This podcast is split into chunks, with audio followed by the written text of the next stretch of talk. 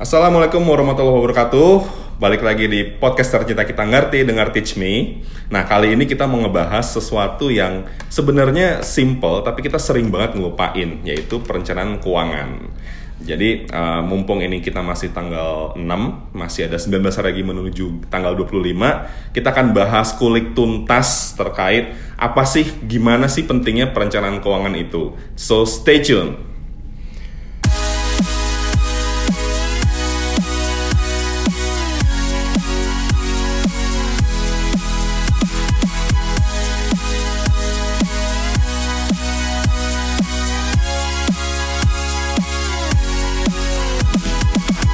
Nah, sekarang di episode kali ini ini cukup spesial bagi gue sendiri dan bagi Teach Me tentunya karena kita ngomongin keuangan ini bukan main-main narasumbernya ini sudah sangat melegenda di Bilantika, Ciela Bilantika, Bilantika Keuangan Indonesia, yaitu siapa lagi kalau bukan Mbak Ligwinana Hananto.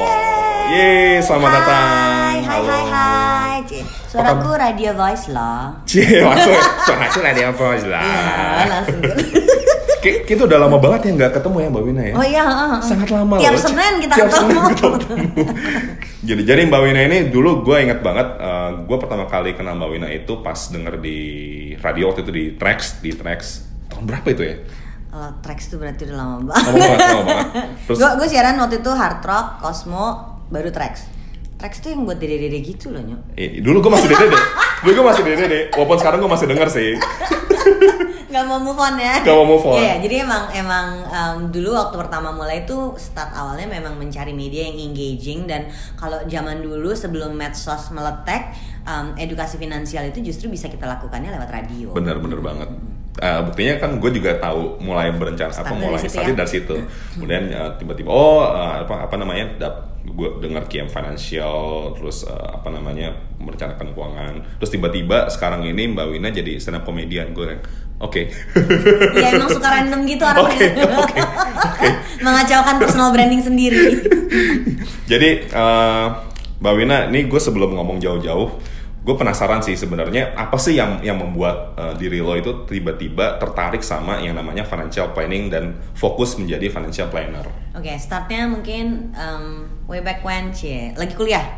kuliah. ya, lagi kuliah. Em, gua keterima kuliah itu karena gagal masuk ITB ya.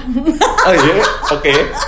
Eh, jadi kan gue SMA di Bandung dan Hmm. kalau di Bandung itu kalau lo nggak keterima ITB lo nggak pinter. Oh gitu ya. Rulesnya gitu ya. Nggak tega banget gitu ya. Nggak emang emang akhirnya nggak tertarik untuk masuk engineering, Hmm. pengennya kuliah business school dan nemu sekolah yang eh, gue mau waktu itu adanya di Australia. Keterima kuliah ke Australia, jadi gue pindah ke Australia. Nah lagi kuliah di sana seperti anak Asia lainnya, kita kan di sana dianggap anak Asia sama semua gitu ya. Hmm. Anak Asia tuh semua masuknya finance and accounting Oke. masuklah berbondong-bondong masuk finance and accounting tanpa tahu itu apa kan tadi maunya business school nggak tahu business school itu apa Hmm. begitu masuk ke dalam ternyata accounting itu buat gue menakutkan sekali ya gue Hmm. tuh nggak tahan disuruh duduk terus harus balance kiri kanan nggak bisa gue kan orangnya random ya Iya. jadi akhirnya gue sampai mengadu ke counselor gue udah sedih gue mau pindah aja mau mau kuliah Asian Studies yang ada sosiologinya kayak apa kayak apa kayak Uh. akhirnya kata kata counselor oh jangan kalau ambil ambil itu nanti angus semua kreditnya mendingan kamu ambilnya finance sama sesuatu yang lain jadi accountingnya boleh di drop itu nggak akan mempengaruhi nilai tapi kamu ngambil yang lain akhirnya gue tertarik finance and marketing jadi punya basic foundation yang kuat di finance dulu dan punya basic foundation yang kuat di marketing pulang Hmm. dari Australia pulang ke Bandung kerja di banking Uh, di situ gue merasa gue bagian dari financial education uh, program dong. Karena Hmm. ketemu nasabah harus ngobrol sama mereka nyeritain produk yang ada di bank waktu itu. Waktu itu gue kerja di bank asing. Nah uh, pulang dari keluar dari banking gue kerja di uh, advertising agency tapi lagi-lagi megang budget. Jadi gue megang budget media. Gue jadi media planner. Uh, jadi kerja di banking, kemudian jadi media planner, urusannya masih duit kan sebenarnya. Uh, dari situ uh, hamil. Ya, ini hati-hati ya buat uh, cewek-cewek muda kalau punya pacar, selama pacaran nggak pernah dibahas harus berhenti kerja nggak pernah. Begitu hamil berhenti kerja. Jebakan Batman. Ya, jebakan Batman. Perasaan dulu nggak pernah ada pembahasan begini. Ya nurut kan kita kakak ya. Nurut lah. Selama 9 bulan hamil tuh ngomel-ngomel aja kenapa sih harus berhenti kerja gitu. Ah. Begitu mau melahirkan berhenti kerja. Nah, di periode itu jadinya gue jadi berumah tangga. Jadi tiga pekerjaan gue sebelum jadi financial planner waktu itu adalah em, jadi banker, kemudian jadi media planner, sama jadi ibu rumah tangga. Nah tiga-tiganya itu ternyata sangat mempengaruhi cara gue melihat bagaimana mengatur uang. Oke. Waktu lagi jadi ibu rumah tangga itu, setiap hari selesai ngurusin rumah, ngurusin anak suami belum pulang, gue ngapain ya? Gue buka komputer lah, zaman laptop belum hits kan, kita buka komputer yang dipencet CPU-nya terus nunggu screen-nya nyala 10 gitu ya. bisik. udah lama banget ya, tapi emang udah lama banget sih. Nah, di masa itu jadi yang gue kerjain adalah ah gue bikin ah cash flow bulanan gue kayak apa. Hmm. Nah, begitu tahu cash flow bulanan, coba deh gue bikin proyeksi kalau gue bisa nabung sekian setiap bulan dalam berapa bulan jadi berapa ya? Dalam berapa tahun jadi berapa ya? Di situ tahu-tahu gue kaget, gue nabung udah sekencang apa juga, ini anak gak bisa kuliah loh. Hmm. Jadi di situ baru gue sadar bahwa semua yang gue pelajari di kuliah, di pekerjaan itu ternyata nggak sama dengan praktik finansial yang dilakukan sehari-hari. Ada gap jurang yang sangat besar. Makanya kemudian waktu kita siaran eh, di Hard Rock itu ha- apa namanya bukan hashtag tagline-nya finance should be practical. Finance should be practical. Karena waktu itu ngerasain, gue kuliah finance loh, gue kerja di banking loh, tapi kok ternyata gue nggak bisa praktekin itu di keuangan pribadi gue ya. Dari situlah baru akhirnya, oke, kalau udah boleh keluar dari rumah setelah meremin bayi nih, Hmm. gue mau ngapain ya? Gue mau jadi financial planner deh. Nah, suami gue waktu itu bilang gini, oke, kalau lo mau melakukan itu, itu nggak bisa otodidak lo harus kuliah lagi dia bilang gitu gue nggak mau eh, lu jadi financial planner ngarang materinya. Karena itu ada ilmunya gitu. Jadi nggak Hmm. nggak sembarangan lu terus jadi financial planner tanpa Iya. lu tahu materinya. Oh yaudah akhirnya gue kuliah lagi. Gue ke ITMI Business School. Mereka lagi buka stream baru ya, investment management. Gue S2 di sana. Dari situ baru deh gue ikutin semua kursus-kursus financial planning yang ada sertifikatnya. Dan gue mulai ketok pintu untuk jualan servisnya di 2003 Iya harus disebut deh, jadi ketahuan lama dong. Tiba-tiba 2003. Nah, baru sadar buka. Akhirnya. Akhirnya Langsung, ketahuan. langsung dirunut. Oke, 2003 Oke. boleh boleh. Oh, oke. Itu udah berapa tahun yang lalu ya gitu ya, 15 tahun yang lalu. Oke, Gue inget tuh 29 September 2003, gue waktu itu ngirim belum ada medsos ya, Hmm. jadi ngirim SMS pakai SMS bo, Hmm. SMS ke 100 orang eh, dan kalimatnya tuh gini, eh gue mau jadi financial planner, kalian mau jadi klien apa enggak? Langsung gitu ya. langsung kayak gitu. Tentu saja dari 100 yang jawab cuma 4, dari 4 yang tiga jawabannya diketawain kita. Itu kontaknya teman-teman temen lo? dan saudara. Oh, teman dan saudara. Nah, akhirnya ada satu yang bilang, "Yuk deh kita ketemu yuk. Gue Hmm. pengen tahu lu ngerjain apa." Nah. Dari situ terus gue presentasi dan dia sepakat akhirnya itu klien kita pertama kita selalu menyebut dia uh, klien A001. Cie. Iya, karena ke- pertama banget Yang ya. pertama. Dan Pertama. dari situ kita punya 13 klien dan semuanya sepupu. Terus ketemulah benang merah dari orang-orang ini nih semua tuh rata-rata ya uh, lulusan S1 S2 pinter-pinter keren-keren Hmm. nongkrongnya tuh di kopi-kopi centil gitu Uh, liburan kalau zaman dulu kan belum ke Jepang ya Hmm, kalau sekarang kan anak sekarang kan liburannya ke Jepang Iya. ya kalau zaman dulu sampai Singapura dah udah keren, Keren banget ya. Singapura sama Bali deh Hmm, Uh, iya, iya. jadi 17-an di Singapura uh, akhir tahun Siloso Beach gitu anak-anak Oh. zaman dulu tuh kayak gitu ketahuan ya itu zaman dulu banget ya Berarti pas lu kok ngelihatnya nggak nggak tertarik gitu sih pak Enggak. Gue gue lagi lagi membayangkan 2003 lo udah ke sana, gue masih yang kelas 1 SD. Iya ya makasih loh.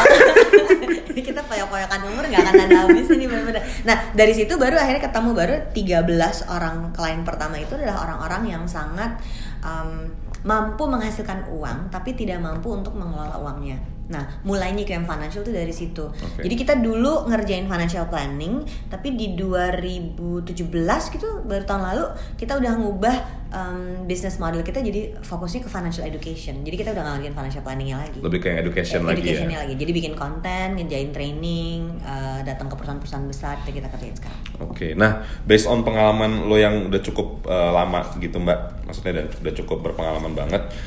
Eh, masalah klasik apa sih yang biasa lo lo temuin di masyarakat kita nih? nomor satu sih cash flow. Cash flow. cash flow. Nomor dua utang. Jadi sebenarnya cash utang tuh bagian dari cash flow aja. Pertama cash flow yang kedua utang yang ketiga baru investment. Jadi kalau orang datang untuk periksain dong keuangan gue gue akhirnya lihatnya cash flow-nya dulu. Karena kalau cash flow-nya aman itu fondasi awal untuk orang itu bisa move forward. Begitu cash flow-nya berantakan aduh gak usah invest invest dulu kita rapin dulu aja yuk gitu Hmm. jadi pertama tuh lihat cash flow dulu Cash flow itu gimana sih mbak? Jadi ceritanya gini, waktu kita membuat sebuah rencana keuangan, kita tuh punya tiga jenis amunisi yang bisa diinvestasikan. Yang pertama adalah cash yang kita punya tuh ada berapa? Hmm. Yang setara cash, tabungan, deposito, reksadana, saham, obligasi, emas yang logam mulia em, apalagi asuransi kalau ditutup kalau dicairin unit link saldonya berapa itu di total total angkanya berapa itulah total aset lancar kita jadi kalau berpikir kita nggak punya apa-apa jangan-jangan nggak pernah ditulisin. Tapi ada di mana-mana scattered datanya. Iya, iya. jadi pertama kumpulin dulu data itu. Amunisi yang kedua adalah berapa yang bisa kita komit setiap bulan dari penghasilan bulanan kita. Berapa dari yang tadi? Penghasilan bulanan penghasilan yang bisa yang bisa kita komit untuk kita setor rutin. Nah, Oke. yang kedua adalah dari penghasilan tahunan. Orang sering nggak ngeh THR, bonus, insentif itu ternyata ada porsinya yang bisa kita sisihkan lagi untuk investasi. Jadi pertama cash flow tuh dilihat tiga ini dulu. Cash yang kita punya, cash flow setiap bulan, sama cash flow setiap tahun. Dari tiga ini yang bisa diolah. Hmm. Gitu. Nah, eh, lo inget nggak ada apa sih apa sih apa ya eh, case case yang paling parah yang lo temuin tuh kayak gimana sih? Case yang pernah kita ketemu mungkin ada dua ya. Yang pertama itu ketemu kasus dan waktu itu kita minta izin sama sama yang punya kasusnya boleh dipublish nggak? Oh, Eh, kita masukin di blog di kmfinancial.com Eh, dia umurnya 41 tahun em, punya anak dua udah SMP sama SD datang ke kantor untuk ngobrol begitu kita lihat data mereka punya sih tabungan reksadana gitu punya tapi nggak punya rumah loh di umur 41 dan punya anak dua yang satu anaknya udah remaja SMP terus gue tanya kenapa nggak punya rumah karena kita cuma mampu nabungnya tuh segini untuk dia bisa punya rumah itu kan dia harus punya DP dulu dia Hmm. harus punya cicilan nah dia tuh selisih setiap bulan nggak cukup besar untuk dikumpulin jadi DP Oke, Oke. yuk kita periksa kenapa lu nabungnya cuma sedikit. Jadi jadi ceritanya gini, cash flow bulanan itu ada lima kategori. Kategorinya itu yang pertama adalah uh, cicilan utang, em, terus kita harus mampu untuk bayar pengeluaran rutin kita, pengeluaran sosial, menabung dan investasi, sama em, lifestyle itu lima kategori kita. Nah, eh, begitu kita ketemu sama orang ini, menabungnya tuh sedikit banget, cuman nabung dia investasi di reksadana, Eh, nggak punya utang kartu kredit juga nggak, jadi kan harusnya sehat ya. Mm-mm. Tapi nggak punya cicilan apa apa, artinya dia nggak punya apa-apa. Hmm. Nah, nabungnya tuh paling cuma 10% dari penghasilan di umur 41. Pas kita periksa, ternyata yang gede banget tuh lifestyle-nya.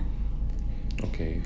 Jadi biasanya orang cash flow bulanannya itu jelek gara-gara dua hal, cicilan utangnya kegedean atau lifestyle-nya gede banget. Nah di kasus ini lifestyle gede banget. Oke kita periksa yuk lifestyle-nya apa aja. Karena dia merasa gue tuh nggak pernah belanja, dia bilangnya gitu. Everybody says that by the way ya. Hmm. Semua ketika ditanya kenapa nggak bisa nabung, jawabannya gue tuh nggak pernah belanja. Gitu kebongkar, ketahuan ternyata eh, ke- kesimpulannya adalah mereka itu suami istri ini orang yang permisif sekali sama anaknya. Dimanjain.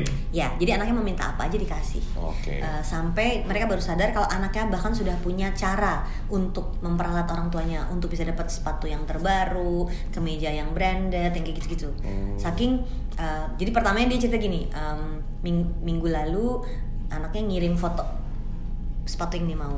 Hmm. Minggu berikutnya anaknya di meja makan ceritain foto itu. Nanti minggu berikutnya pergi ke mall, bapaknya digeret masuk ke dalam toko yang ada Digeret. Jadi jadi um, isunya ternyata uh, pengeluaran terbesarnya itu adalah belanja untuk anaknya. Ini anak laki ya. Iya. Uh, terus kita cek kenapa begitu? Ternyata isunya ada uh, bapaknya itu kerjanya di luar kota merasa bersalah. Jadi kalau Hmm. pulang apa pun dia berikan untuk anaknya. Terus gue bilang gini gue nggak bisa nyalahin lo sih. Uh, bapak punya perasaan kayak gitu wajar banget dong gue bilang gitu.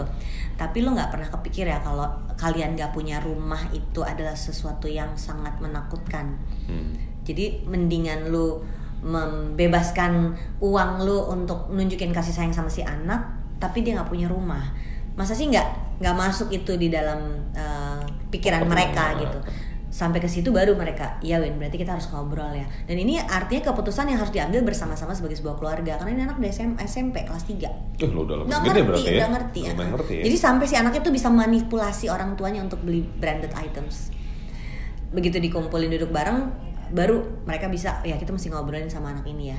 Anak ini nggak ngeh kalau dia ternyata um, jadi ba- jadi nggak bisa nyalahin salah satu. It's part of the entire family's decision loh membiarkan itu terjadi. Umur 40 kalau nggak punya rumah itu lampu merah buat gue Bener sih. nggak nggak harus segera beli rumah karena sesungguhnya tanda tangan akad kredit rumah itu lebih menakutkan daripada ijab kabul. Saya terima rumahnya. Saya terima rumahnya lebih mengerikan. Itu mengikat bertahun-tahun soalnya. Ah, ah, jadi jadi akhirnya nggak nggak perlu buru-buru juga untuk beli rumah. Jadi milenials baru umur 20-an beli rumah tuh sebenarnya nggak usah buru-buru juga. Tapi begitu lu umur 40 nggak punya rumah, you running out of time.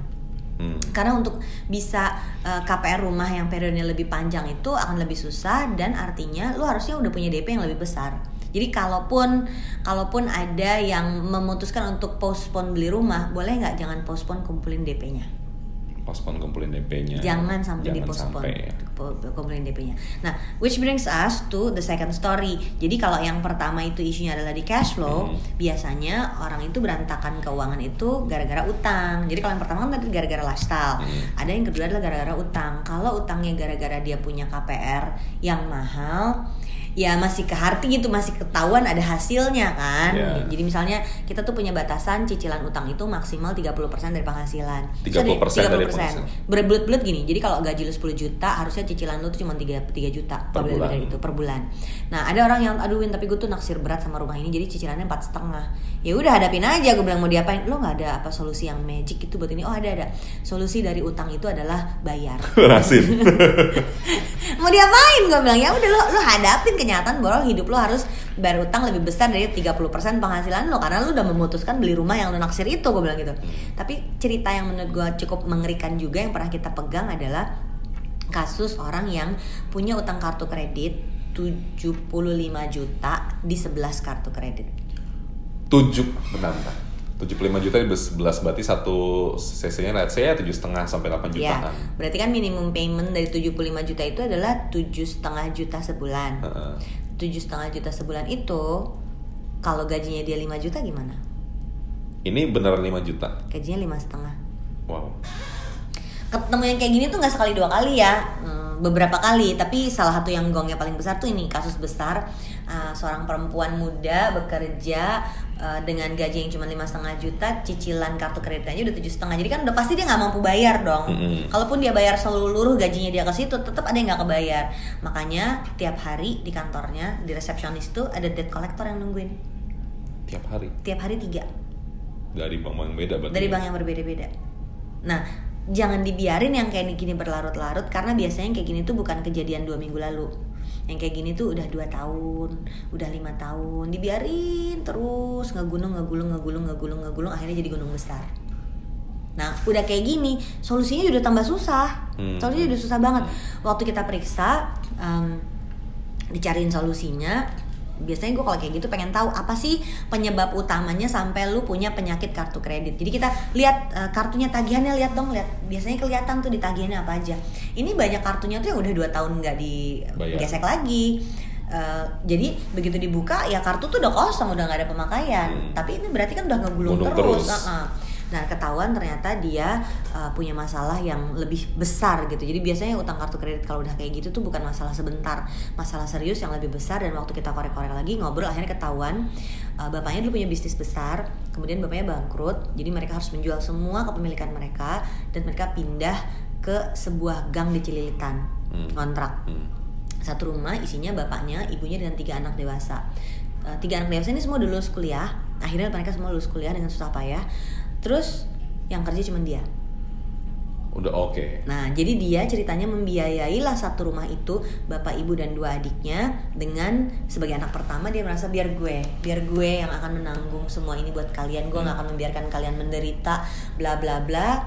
Jadi ternyata itu kartu kredit yang 11 biji semuanya dipakai untuk em, muterin, digesek aja muter gitu ya untuk beli barang-barang di supermarket buat Hmm. makan sehari-hari. Hmm.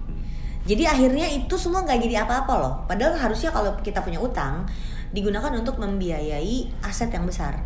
Tadi punya rumah pakai KPR. Tapi kalau untuk beras aja lo harus ngutang pakai kartu kredit dan kartu kredit udah ngegulung lima tahun, berarti beras yang udah dari lima tahun lalu belum kebayar loh. Iya. Nah yang kayak gini tuh udah kasus yang susah sekali untuk diobatin. Kalau kita kasih 75 juta untuk beresin utang kartunya hari ini, dia pasti akan gesek lagi. Jadi waktu itu solusinya buat kita adalah lo ngobrol sama keluarga lo, lo bilang lo nggak sanggup biayain mereka lagi, lo keluar dari rumah itu kayak adik-adik lo tendang keluar sama mereka kerja kayak nyokap lo suruh jualan gado-gado Hmm. kayak di depan gang apa deh gitu gue bilang. Baru kita mau follow up lagi, akhirnya orangnya ngilang. Belakangan kita tahu kalau dia dipecat dari pekerjaannya gara-gara mal malsuin tanda tangan karena dia mau minjem KTA lagi untuk nutupin utang yang udah ada. Dia bikin tanda tangan bosnya dan Wah. ketahuan. Jadi yang kayak gini-gini nih guys yang kita mesti hati-hati. Memang terdengarnya kayak kisah suram yang nggak mungkin lah itu. Kayak sinetron azab gitu Oh, ya. oh kayak sinetron Padahal asal. ini real case ya. Padahal ini real case. Jadi kitanya yang perlu um, apa ya mungkin ini akan jadi judul buku yang sangat menyebalkan dan gak ada yang mau beli gitu ya. Kalau kan kalau judul buku yang bombastis kan 15 hari pintu rezeki terbuka sehingga Anda menjadi kaya raya. Itu kan pasti laku kayak iya. gitu ya. Kalau gue tuh sebenarnya pengen bikin judul buku memiliki keuangan yang sehat dan kuat. Udah itu aja. Gitu. Baik banget gak sih? Padahal Nggak- susah banget ya. Padahal itu ternyata Susah banget ya. itu prestasi kalau orang benar-benar bisa punya keuangan yang sehat dan kuat tuh sebenarnya prestasi. Tapi kan nggak nggak glittery gitu, nggak Iya, nggak iya. bukan jadi topik yang membuat orang pengen Tertarik. tertarik. Oke, gimana caranya? Nggak ada orang yang jadi gimana nih cara bikin keuangan yang sehat dan kuat? Nggak ada yang tertarik kayak gitu. Padahal harusnya keuangan kita tuh itu. Jadi bukan siapa yang paling kaya di antara kita, siapa yang paling bisa mendapatkan return tertinggi, bukan Hmm. harusnya soal keuanganku sehat, keuanganku kuat. Jadi setiap orang akan punya level sehat dan kuat yang beda-beda loh. Gitu. Karena semua orang punya rezekinya masing-masing ya. Mm-mm, mm-mm. Jadi kita nggak bisa nggak bisa benchmarking. Wah dia lifestyle-nya gini, gue nggak. kalau- Nah, nah menarik tuh gini, gue pernah ketemu orang yang gajinya zaman dulu ya, zaman dulu tuh UMR kan belum 3, koma sekian ya, Hmm. gajinya dua setengah juta, dia nabung 500 ribu. Ketika gue ketemu yang gajinya 5 juta, dia nabungnya 500 ribu juga. Yang gajinya 10 juta sama nabungnya 500 ribu juga. Gue udah ketemu yang 30 juta gajinya, nabungnya 500 ribu juga. Gongnya, gue ketemu orang yang gajinya 150 juta, nabungnya 500 ribu. Sisanya maksudnya diapain? Jadi abis itu gue udah nggak takut ketemu orang. Dulu kan kalau ada orang yang penampilannya Iya, iya. wah mengkilat kan gue mikir nih kayaknya nggak bakal mau dengerin belajar keuangan dari gue kali ya dia tajir gitu bentuknya. Hmm. Tapi begitu ini ketemu si Akang ini gajinya 150 juta sisa 500 ribu yang ya lah sini deh apa sih masalah hidup lo gue bilang gitu. Hmm. Ternyata lu bisa bayangin orang yang gaji 150 juta itu rumahnya nggak lima kali 12 Berapa? dua kafling jadi satu tiga lantai pakai basement ya nggak Oke. Iya kan? Oke. Mobilnya nggak bakal mau buatan Jepang. Dia mau mobil buatan Eropa, empat mobilnya. Empat empatnya Eropa. Empat empatnya Eropa. Nah, kira-kira mobil Eropanya tuh yang yang dua sedan, yang satu yang gede Iya, gitu, yang ah. em, apa nih minibus. Ah. Nah, kalau udah empat kayak gini, supirnya berapa? Empat juga. Kalau supir udah empat, pembantunya nggak mungkin cuma dua kan? Hmm. Pembantunya delapan. Ya ya ya ya. Ya, ya, ya. Ongkos buat ngurusin orang sebanyak itu aja udah berapa sebulan. Jadi akhirnya pelajarannya adalah kalau kita ngelihat orang yang kelihatannya posisinya tinggi, penghasilannya tinggi, gue tuh nggak bisa iri lihat dia karena Hmm. isi kepala gue angka semua langsung mikir nih orang setiap bulan maintenance-nya berapa ya? Hmm. Dan pertanyaannya dia bisa menyisikan berapa setiap bulan supaya kalau dia pensiun cara hidup ini masih bisa dipertahankan. Karena yang mengerikan kan adalah apakah mereka bisa mempertahankan gaya hidup yang sama nanti di umur 70. Ini yang orang sering nggak ngeh. Makanya ayo punya keuangan yang sehat dan kuat. Orang tuh yang "Hmm, nggak menarik. Padahal sebetulnya itu purpose-nya kalau kita mau belajar finansial. Dan kadang-kadang orang eh, bukan kadang-kadang malah sering kali orang ngerasa gue udah sehat kok, gue udah Gue kuat baik-baik ya. aja. Nah kalau kayak aja. gitu buktiin yuk. Cara membuktikannya ada tesnya. Kayak gini deh. gue pelari kan ceritanya. Cie. Oh iya pelari juga, Oh, pelari, ya, pelari juga. Tambah juga. marathoner, marathoner ya. Jadi 5 kilo 10 kilo itu buat aku latihan. Alah, banyak cincong banget sih. Maraton berarti 40-an kilo ya, 42 bukan ah, 10 ya. Full, full. Gue udah full Full ya? marathon. walaupun Luar biasa. finishnya ketika panitia udah beres-beres ya. nah, gue gue full marathon larinya. Jadi gue merasa sehat dong Hmm. dengan gue bisa lari sekian kilometer dan lama. Gue larinya lama, 7 jam lamanya. Bener-bener full full marathon, full hours gitu ya. Hmm. Orang lari 5 jam, gue 7 jam. Kalau ditanya Wina sehat, sehat dong. Medical check up dong, takut ah. Hmm. Karena gue makannya sembarangan. Jadi semua yang gue masukin ke mulut gue di medical check up tuh akan ketahuan. Ah. Sama financial check up juga begitu. Lu sehat keuangannya? Sehat kok, gue baik-baik aja. Gue gak ada kesulitan. Periksa yuk. Hmm. Takut langsung. Kenapa? Karena sebaliknya semua yang kita keluarin, semua expenses kita itu, semua pengeluaran kita itu akan tercatat di financial check upnya. Nah tadi ngitungnya gimana? Ada lima kategori tadi ya. Yang Hmm. pertama adalah cicilan utang. Yang kedua adalah pengeluaran untuk rutin. Yang ketiga adalah pengeluaran sosial, ngebantu orang lain. Yang keempat menabung sama investasi dan yang kelima lifestyle. Nah, lima kategori ini semuanya ada kayak ukurannya, kayak kolesterol nilainya berapa, Hmm, SGT, berapa, ya. benchmarknya berapa. Cicilan utang itu maksimal 30% dari penghasilan Bulanan ya. setiap bulan ya. Berarti kalau misal- Anggap ini gajiannya tetap ya. Heeh. Nah, yang kedua kalau kita ngomongin uh, rutin, biasanya itu antara 40 sampai 60 persen. 40 sampai 60 persen dari dari penghasilan, penghasilan juga. kita. Pengeluaran rutin. Yang ketiga tentang sosial. Ada yang naruh ini angkanya dua setengah persen minimal untuk hitungan zakat. Ada yang naruh 10 persen. Kalau ke gereja tuh perpuluhan soalnya. Mm-mm. Yang keempat adalah menabung dan investasi minimum 10% juga. Yang terakhir lifestyle. Nah, lifestyle tuh bukan nggak boleh, kita batasin maksimal 20%. Jadi sebetulnya kalau kita punya penghasilan, harusnya kita udah tahu berapa persen buat apa, berapa persen buat apa. Mhm. Yang dipegang dua aja.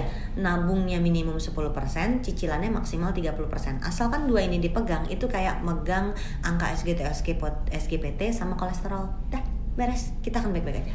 Hmm, Kalau misalnya cicilannya konsumtif, itu juga tetap bahkan saat cicilan konsumtif jadi cicilan itu total semuanya itulah kenapa kita harus Oh, hati-hati oke. mau memilih cicilan jangan sampai lu belum punya rumah tapi total cicilan lu 30% karena selain mobil motor list eh, si kompor em, zaman dulu mah DVD player sekarang udah enggak video player. apalagi handphone, Handphone, laptop, eh, motor. c- apa namanya kartu kredit semua dicicil sehingga total cicilannya 30% padahal lu belum punya rumah. Hmm. Padahal harusnya maksimal 30% itu total semuanya. termasuk rumah.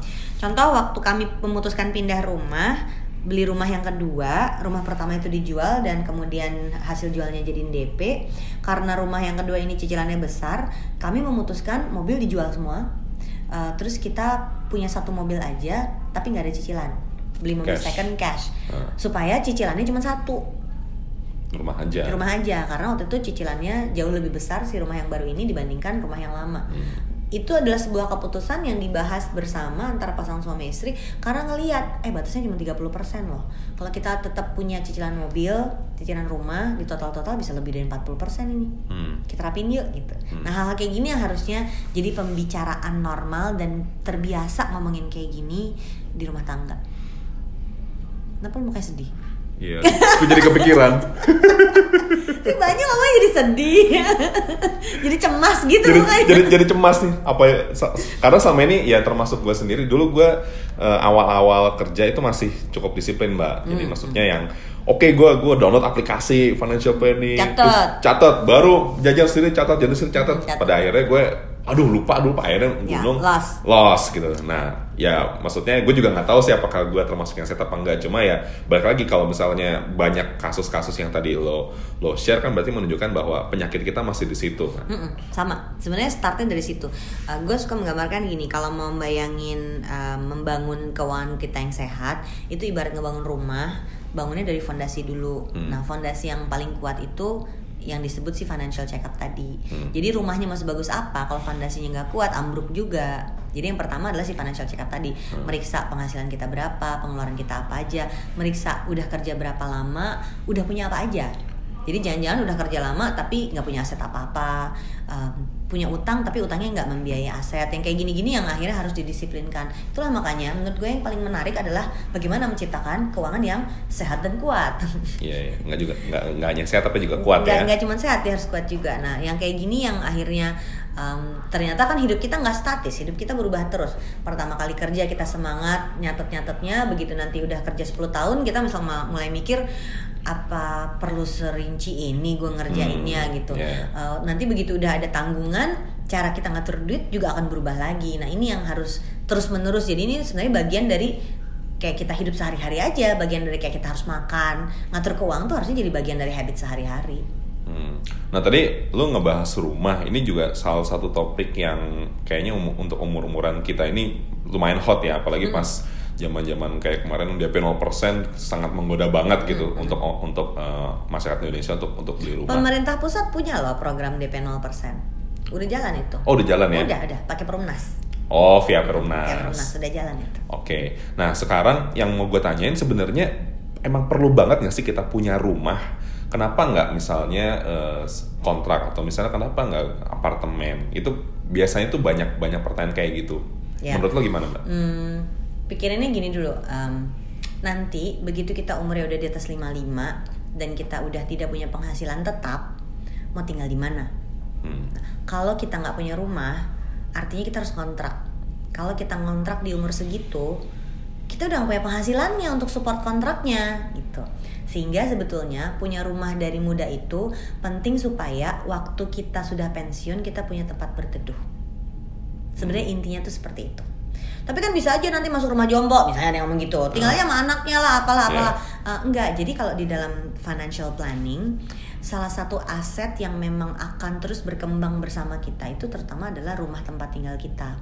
Jadi, gue kalau ketemu orang terus meriksa daftar harta dan daftar utangnya apa aja, itu kelihatan banget ukuran bedanya aset yang ada pada saat orang itu punya rumah atau enggak Hmm.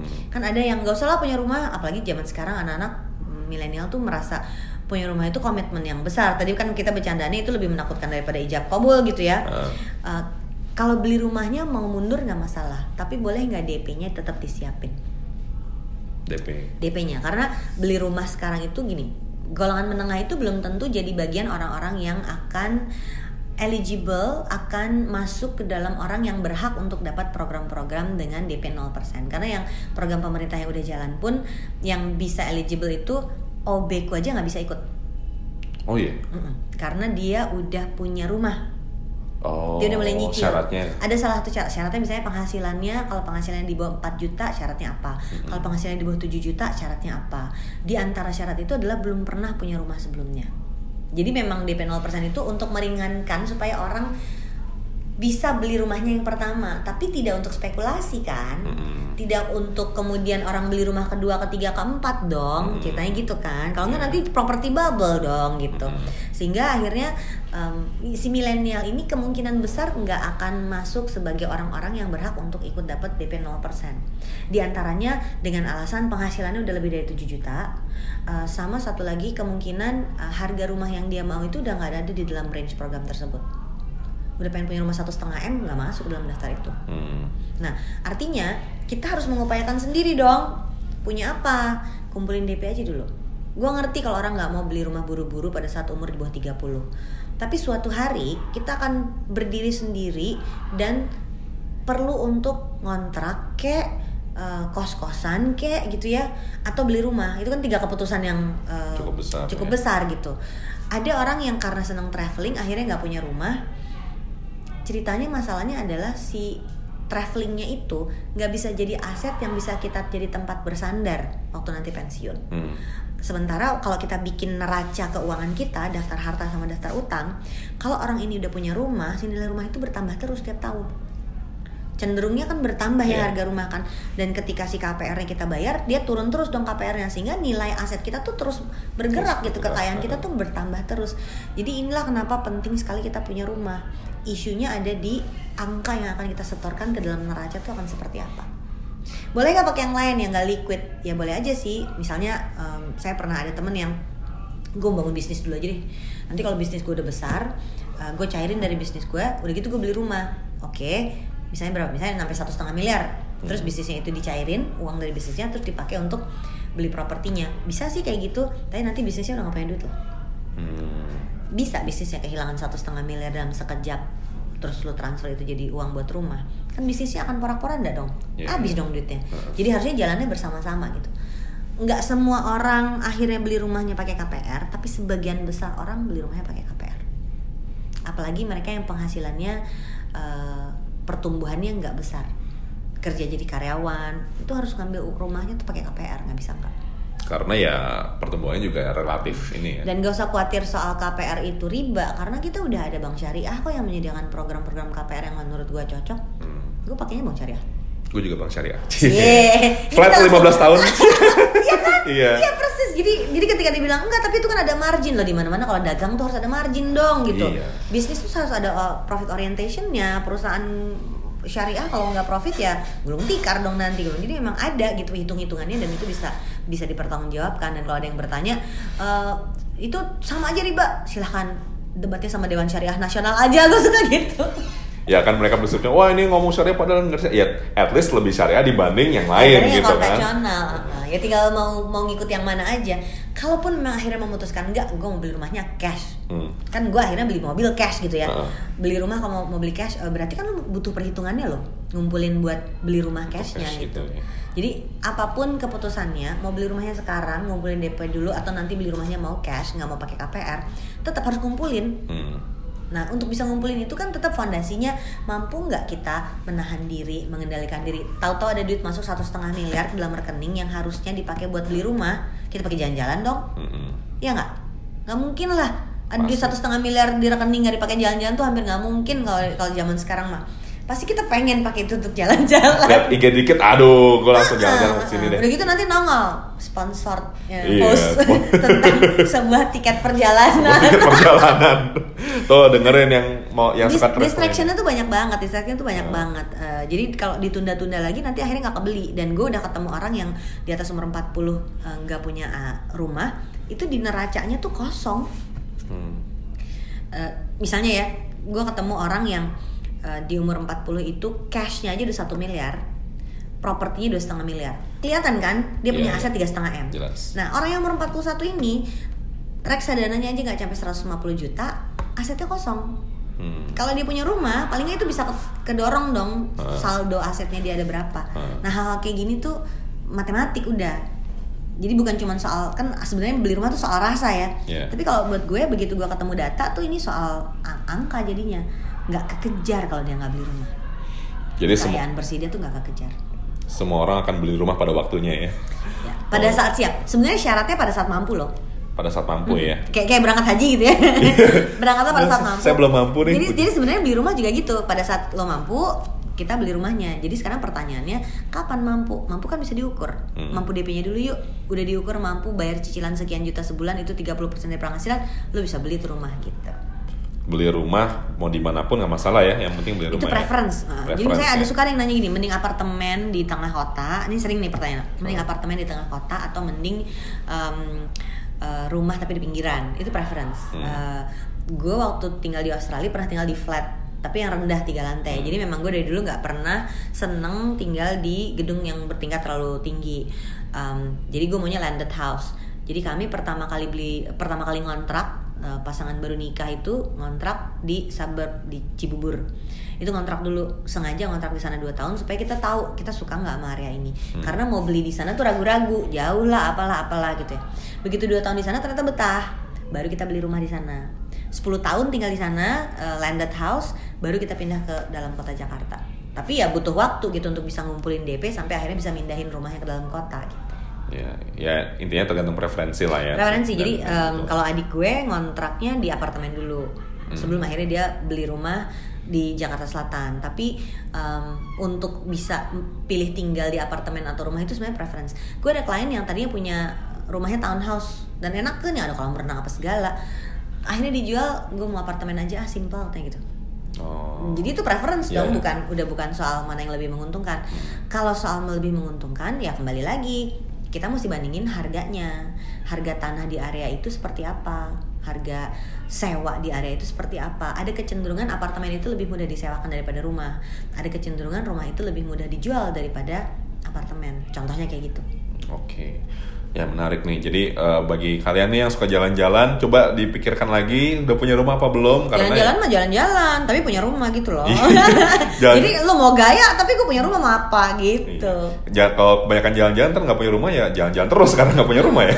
ya mikirnya menurut gue mesti agak panjang Eh, dan emang ngerti sih gue lagi enak seneng jalan-jalan seringan di luar daripada di rumah nggak perlu kayaknya gue punya rumah ya gitu kalau logikanya kan gitu ya ya tapi itu kan nggak buat sekarang itu buat nanti dan kalau kita mundurin terus periode kita bisa beli rumahnya tuh makin pendek KPR-nya tuh nggak akan mau diterima loh kalau umurnya udah di atas 40-an susah Iya sih, benar-benar. Ada satu lagi nih yang sebenarnya eh, sering-sering miss juga, termasuk gue sendiri. Kalau misalnya kayak berapa yang harus kita tabung, berapa yang harus investasi, kayak kita investasi ke mana ya? Eh, kayaknya sih udah udah udah lumayan ini ya, udah, udah lumayan banyak orang mau investasi properti, mau di saham, reksadana itu eh, udah udah cukup sadar lah. Tapi kayak misalnya asuransi mbak, Mbak Wina. asuransi tuh gimana sih? Maksudnya eh, eh, apa? ap- apakah segitu kita butuhnya sama asuransi? Karena kita kalau misalnya ditawarin agen asuransi ayo udah punya asuransi belum? Kayak itu males banget ngurusnya. Ya eh, jadi terus ada temen udah lama nggak pernah Nggak pernah- nggak pernah tiba-tiba DM, nelfon. terus kita aduh seneng ya dia perhatian toto dia agen gitu ya. Ah. kasihan tahu nama agen jadi jelek gara-gara yang model beginian gitu ya. Eh, sebenarnya tuh gini eh, kalau kita ngomongin asuransi jadi orang suka berpikir gue tuh anti asuransi padahal tuh enggak gue itu pengen orang beli asuransi yang bener tadi soal kita ngebangun rumah-rumahan ya. Hmm. kalau kita membayangkan rumah keuangan kita itu rumah yang sehat dan kuat fondasinya harus kuat supaya rumahnya nggak ambruk. Tapi orang-orang yang ada di dalam rumah-rumahan ini akan kepanasan atau kehujanan kalau nggak ada atap. Ya nggak sih? Jadi rumah tuh harus ada atapnya. Nah atap ini yang kalau di dalam financial planning uh, proteksi asuransi fungsinya sebagai atap. Gitu. Jadi semua rencana keuangan itu harus ada proteksinya Nah, proteksi itu ada beberapa. Dua proteksi yang paling penting yang harus dimiliki sama kita itu adalah asuransi kesehatan sama asuransi jiwa.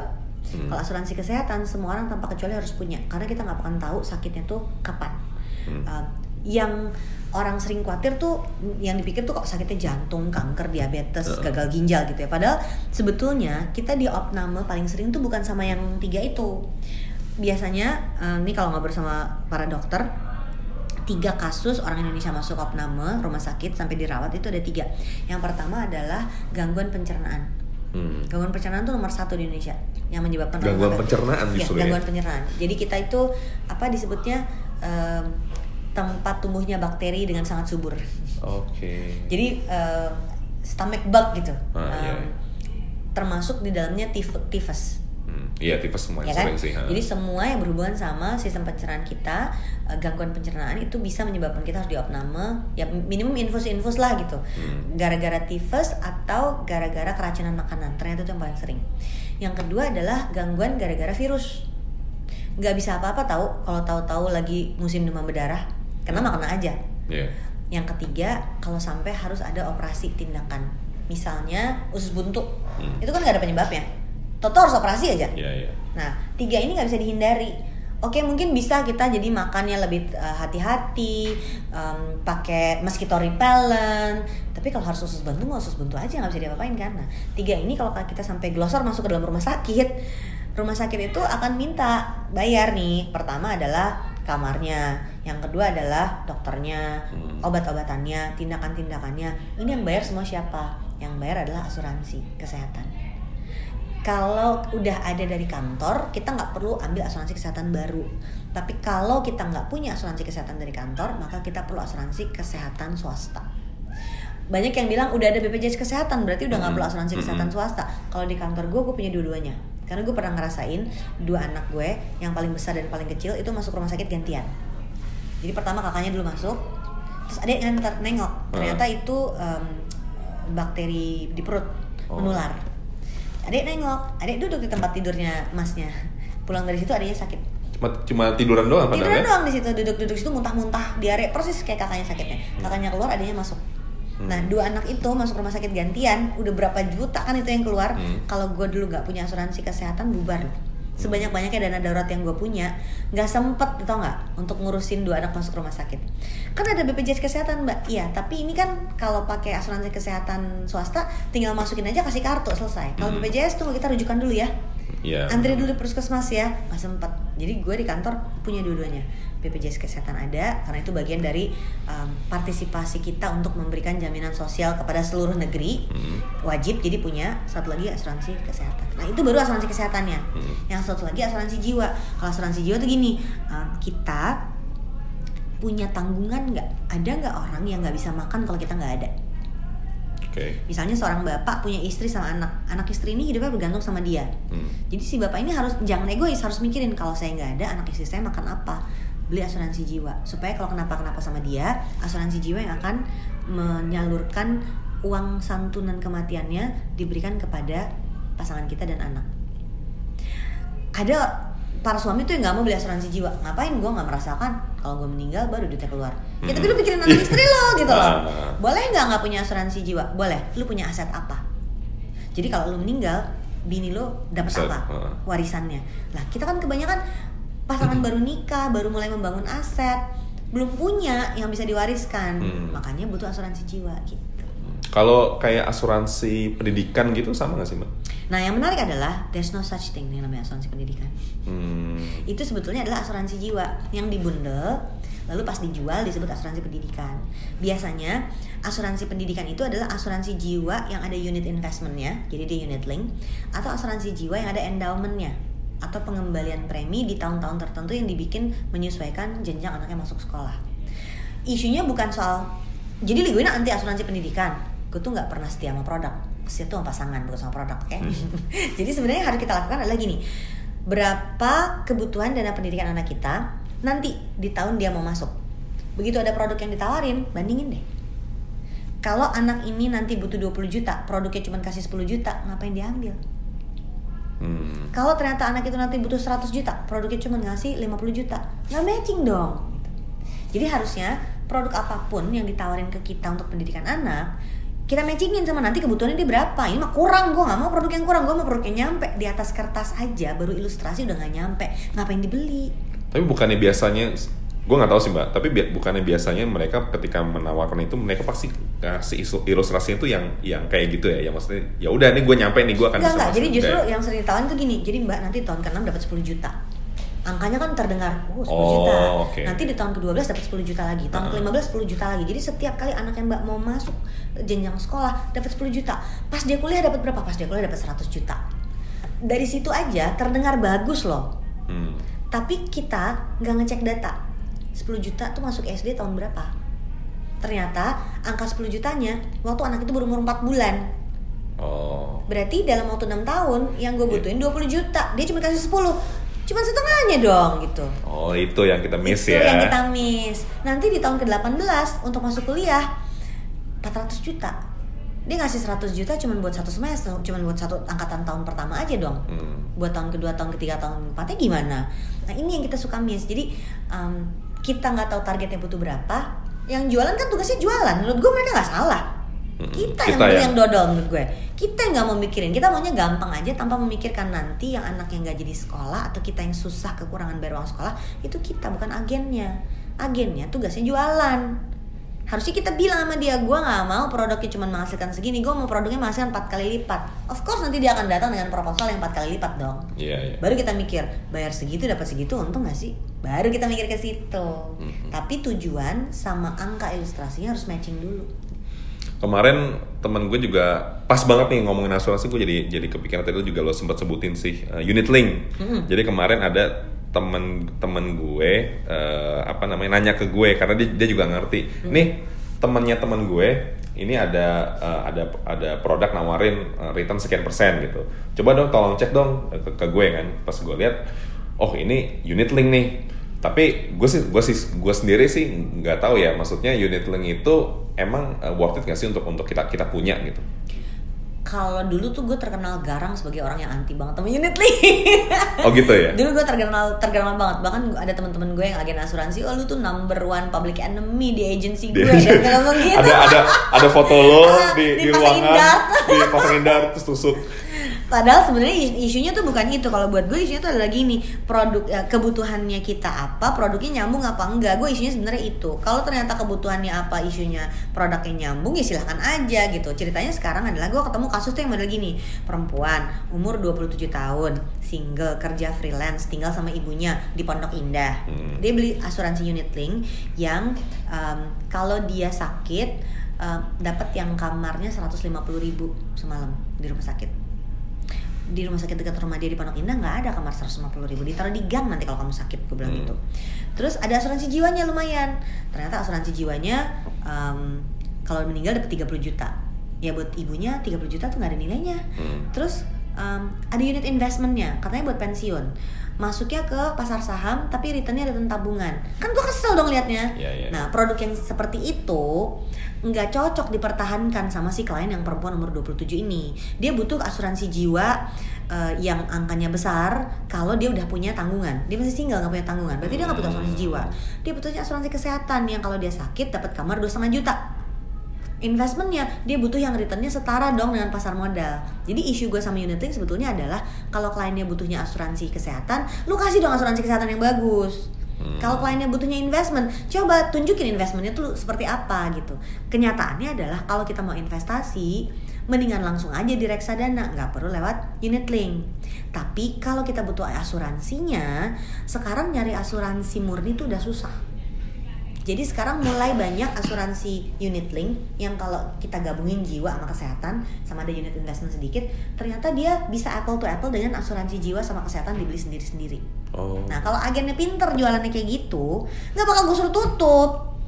Ini Iya, iya. ternyata memenuhi kaidah asuransinya. Jadi yang yang sering berat adalah ketika agen pushing supaya jualan investment, padahal harusnya orang ini butuhnya insurance yang bagus gitu. Balikin lagi deh, kalau jualan asuransi itu sesuai dengan kaidah jualan asuransinya, gue yakin orang akan mau kok beli unit link. Karena ternyata sekarang sudah ada agen yang bisa nunjukin, Mbak Wina, nih ya, gue tunjukin ya, kalau jiwa sama kesehatan dibeli terpisah, sama jiwa kesehatan gue gabungin, hasilnya bagusan yang ini. Ambil yang itu, gue bilang gitu. Hmm. Tunjukin angkanya, gitu ya. gitu. Oh oke, jadi sebenarnya sih mau uh, produknya kayak apa, yang penting selama tujuannya tercapai dan sesuai sama nature dari produknya sebenarnya nggak masalah ya. Tujuan lo apa kan? Tujuan lo apa? Ujungnya, ujungnya tujuan lo apa sih? Bener tujuan sih. apa ya? Itulah filosofi tujuan lo apa. Oke. Kita butuhnya apa, produknya melayani tujuannya. Bukan produknya apa terus kita ngikut-ngikut ke sana. Sehingga itu membuat kita juga berhenti cari-cari produk yang returnnya paling tinggi.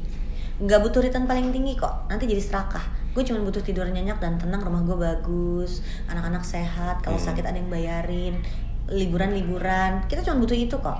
Jadi justru kita nggak ngejar-ngejar, gue mau return 200%, gue mau return duit gue tumbuh jadi satu setengah miliar. Gue nggak butuh kayak gitu kok. Kita cuma butuh kita bisa sem- semuanya tenang, semua indah pada waktunya. Semua pada waktunya. mantap. Menarik nih teachmate. Jadi kayak kalau misalnya lo sebelumnya merasa gue udah sehat, gue udah nggak masalah, coba lo lihat tadi yang yang Mbak Mbak Wina sampaikan yang 5 poin persen-persen yang ki- udah diterapin belum? Gue sendiri gue nggak merasa gue udah terapin dengan dengan benar, apalagi uh, Tapi itu teman soal kebiasaan aja kok. kebiasaan aja sih. Jadi memang eh, keuang financial planning ini memang eh, secara secara apa namanya? Secara umum kita mem- memandangnya nggak terlalu penting. Padahal itu sangat penting untuk ke- semua keperluan-keperluan kita karena memang uang bukan segalanya, tapi segalanya butuh uang. Dan setelah mendengar cerita-cerita Mbak Wina tadi. Ya memang kesimpulannya nggak penting seberapa seberapa besar yang lo dapat, tapi yang penting adalah seberapa besar yang lo nyisa gitu. Lo mau dapatnya 100 juta, tapi kalau kalau habisnya 90 99 juta, ya mendingan lo dapat gaji cuma 5 juta, tapi sisanya Sisa eh, 2 juta. Sisa 2 juta gitu. Jadi eh, Kenapa perencanaan keuangan ini penting? Karena kalau misalnya balik lagi nih ke filosofinya Teach Me sebagai institusi pasar modal, ya memang ujung-ujungnya semua orang harus investasi kalau bisa di pasar modal. Tapi kalau misalnya kita pertama kita belum tahu investasi enaknya di mana, even kita belum tahu seberapa besar yang harus kita invest, ya percuma. Makanya Teach Me selain mengadakan kelas-kelas investasi kayak sekolah pasar modal, sekolah reksadana, kita juga ada beberapa program-program yang yang terkait financial planning, financial education. Kayak misalnya kita akhir-akhir ini juga lagi bikin ya, Mbak Wina ya, uh, webinar, eh ya webinar financial clinic online series ya. Ya. Financial Clinic online series ini menarik banget, uh, topik-topiknya macam-macam dan alhamdulillah pesertanya juga banyak banget ya, dan dan tersebar di seluruh Ya. dunia. Bisa bisa bisa dari kayak 20 kota gitu yang ikut bisa dua- 20 banget. kota jadi jadi kita happy happy bukan karena karena karena gimana gimana tapi lebih karena oh ternyata banyak juga kok yang membutuhkan eh, pencerahan nih Semangat mengenai belajar, kan? semangat belajar semangat belajar terkait pencerahan perencanaan keuangan karena balik lagi masalah masalah salah satu masalah utama di Indonesia adalah literasi keuangan kita tuh rendah banget Hmm. termasuk salah, salah, salah satu yang paling rendah di Asia Pasifik maka maka dari itu tercermin dari rendahnya misalnya minat terhadap pasar modal terhadap eh, insurance akhirnya banyak yang merasa tertipu lah kapok akhirnya nyimpan uangnya di bawah bantal gitu. Jadinya sayang gitu. Nah oleh karena itu eh, Teach Me tentunya juga dengan Mbak Mbak Wina Mbak Ligwina Hananto juga alhamdulillah kita spiritnya sama ya. Jadi kita tetap tetap berusaha mengedukasi. Sharing sama education. sharing sama education tentang bagaimana sih keuangan, bagaimana investasi dan segala macam. Oke, sekian kayaknya Mbak Win nggak cu- nggak cukup ya kayaknya kalau misalnya kita ngomongin Ini lebih keuangan. dari sejam loh. Coba kita lihat. Oh ya, hampir hampir sejam. Oh, udah udah nggak kerasa gitu. Makanya kita kerasa. kita harus kita harus sayangnya untuk episode kali ini kita harus akhiri sampai saat ini. Eh, semoga nanti di episode-episode kali ini kita juga akan bahas-bahas terkait hal-hal keuangan yang lainnya dan tentunya juga eh, episode-episode yang nggak kalah menariknya dibanding eh, eh, selain perencanaan keuangan. Oke, sekian eh, episode kali ini. Gue Banyu, Saya Ligwina Hananto. Jumpa lagi di Ngerti Dengar Teach Me karena kita mendengar Dan dan, teach teach me me mengerti. Assalamualaikum warahmatullahi wabarakatuh.